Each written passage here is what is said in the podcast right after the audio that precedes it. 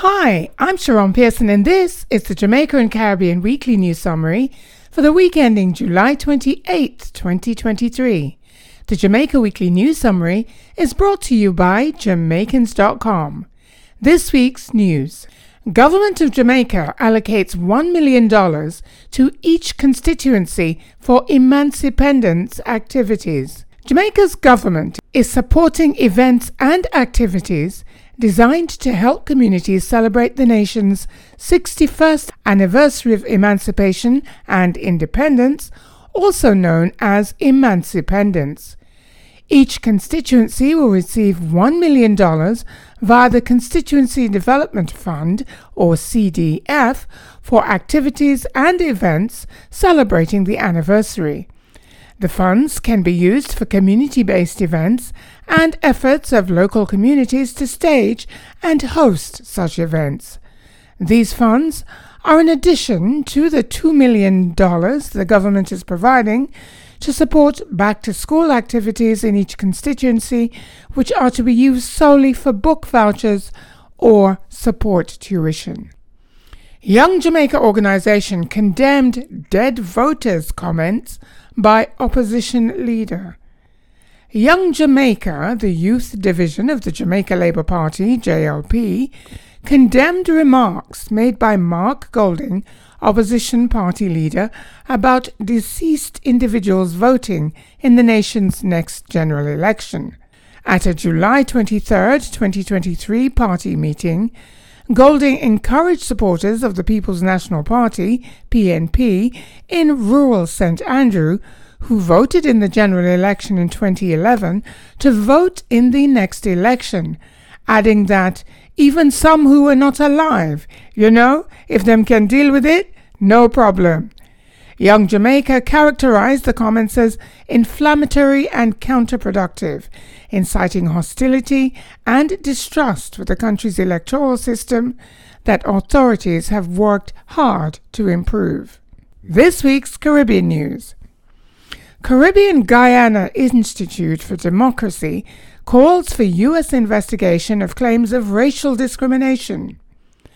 The Caribbean Guyana Institute for Democracy, CGID, and other diaspora organizations are demanding that the government of the United States open investigations into claims of racial discrimination in Guyana. The Guyana organization has asked the leaders of the U.S. Congressional Black Caucus and the White House to conduct an official fact finding mission to the country to investigate the racism charges and the political marginalization of black people and other supporters of the opposition. The CGID, which is based in New York, also called for investigations to determine if opposition supporters are being victimized and if the PPP government is using Guyana's police force to persecute, intimidate, and hamper the civil rights of African Guyanese citizens. Are you ready to reach the world with your event, business, or product? This weekly news summary is syndicated to over 60 radio stations worldwide. We invite you to become a sponsor today. Contact us at info at jamaicans.com. This week's Diaspora News. Jamaican recording artist Shaggy and others to be honored at an event marking 61st anniversary of Jamaica's independence.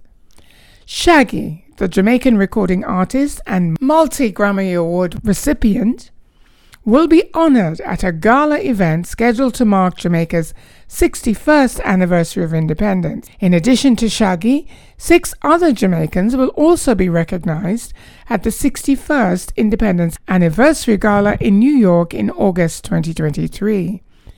The other honorees include the chairman of the Pan Jamaica Group, Stephen Facey, dermatologist and entrepreneur Dr. Rosemary Ingleton, Marc Jerome, the president of Monroe College, Marlon Lindsay, the CEO of 21st Century ED, award winning actor Sheryl Lee Ralph, OJ, and Ruel Stephenson, the Assistant Chief of the New York Police Department, NYPD. The event's theme is Proud and Strong, and will include an address by Jamaica's Prime Minister Andrew Holness. The honorees are being recognized for their dedication, talent, and unwavering commitment to their respective fields of endeavor, which have brought pride and honor to Jamaica.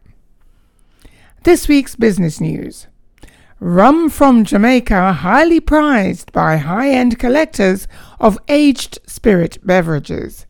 Jamaican rum has joined other highly sought after aged spirits like cognac, scotch, bourbon, and whiskey, which are valued by collectors. Some of these liqueurs are purchased by collectors for thousands of dollars per bottle. A blend of bourbon from Michter's was priced at $6,000 originally and now commands three times that amount. High quality rums have not been included among the top price collectible liqueurs until now, and collectors of Jamaican cane spirits must prepare themselves for rising prices. The rum itself has not changed, however. It is the devotion of Jamaican rum makers to traditional production techniques that appeal to connoisseurs of rum, and the increased mass production of rums in the 20th century has highlighted these techniques and their value. Jamaican distilleries have also maintained their pot stills, while the rest of the industry has moved to column still distillation. Some of the most sought after rums for collectors are from Plantation, whose 22 year old Extreme Number 3 is selling for $400 per bottle and Maison Ferrand Hampden Estate, which has been in Trelawny since 1753 and goes from over $100 a bottle. Appleton Estate Hearts Collection rums cannot be purchased for less than $500 per bottle. Now for this week's arts and entertainment news. High cost of concert tickets in Jamaica denounced by recording artist Buju Banton. Jamaican recording artist Buju Banton is encouraging his fans not to pay extremely high prices to see a concert. He believes this only contributes to the rising costs and fees charged by ticketing platforms. Banton, whose given name is Mark Myrie, discussed his desire to stop his fellow Jamaicans from going into debt just to enjoy their favorite music. Banton noted he is aware of the high ticket prices in Jamaica and that he does not want his fans to take out a loan to attend his performances. In addition to addressing the predatory prices of concert tickets, Banton also noted that the infrastructure in Jamaica limits the quality of, of the concert going experiences that Jamaicans deserve and questions why there is not a better concert facility available on the island. This week's sports news Reggae Girls make history, earning first point at FIFA Women's World Cup. Jamaica's women's national team, the Reggae Girls, made history at the 2023 FIFA Women's World Cup tournament by holding their French opponents to a nil-nil draw on July 23rd. This has been called one of the biggest surprises of the competition to date. Jamaica, which is ranked 43rd, entered the World Cup tournament having lost all of its games at the 2019 staging of the event and a goal differential of minus 11. France was ranked fifth in the world and is considered one of the tournament's favourites.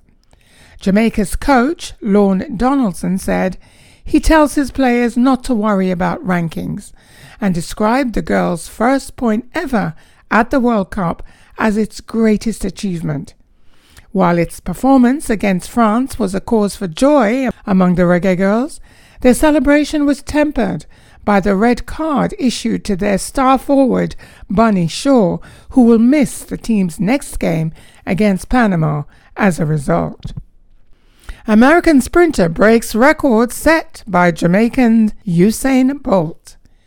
Noah Lyles, the American star sprinter, has broken the record of Jamaica's legendary Usain Bolt by surpassing the number of under 20 second finishes in the 200 meters. Lyles surpassed Bolt's record when he ran the 200 meter distance in 19.47 seconds for the second time at the Diamond League competition in London on July 23, 2023. This was the 35th time Lyle has run the distance in less than 20 seconds. Lyles is set to compete next at the World Championships in Budapest. Jamaican women's team still undefeated at 2023 CAZOVA Senior Volleyball Tourney. Jamaica's volleyball team remains undefeated at the 2023 CAZOVA Senior Volleyball Championships in Paramaribo, Suriname.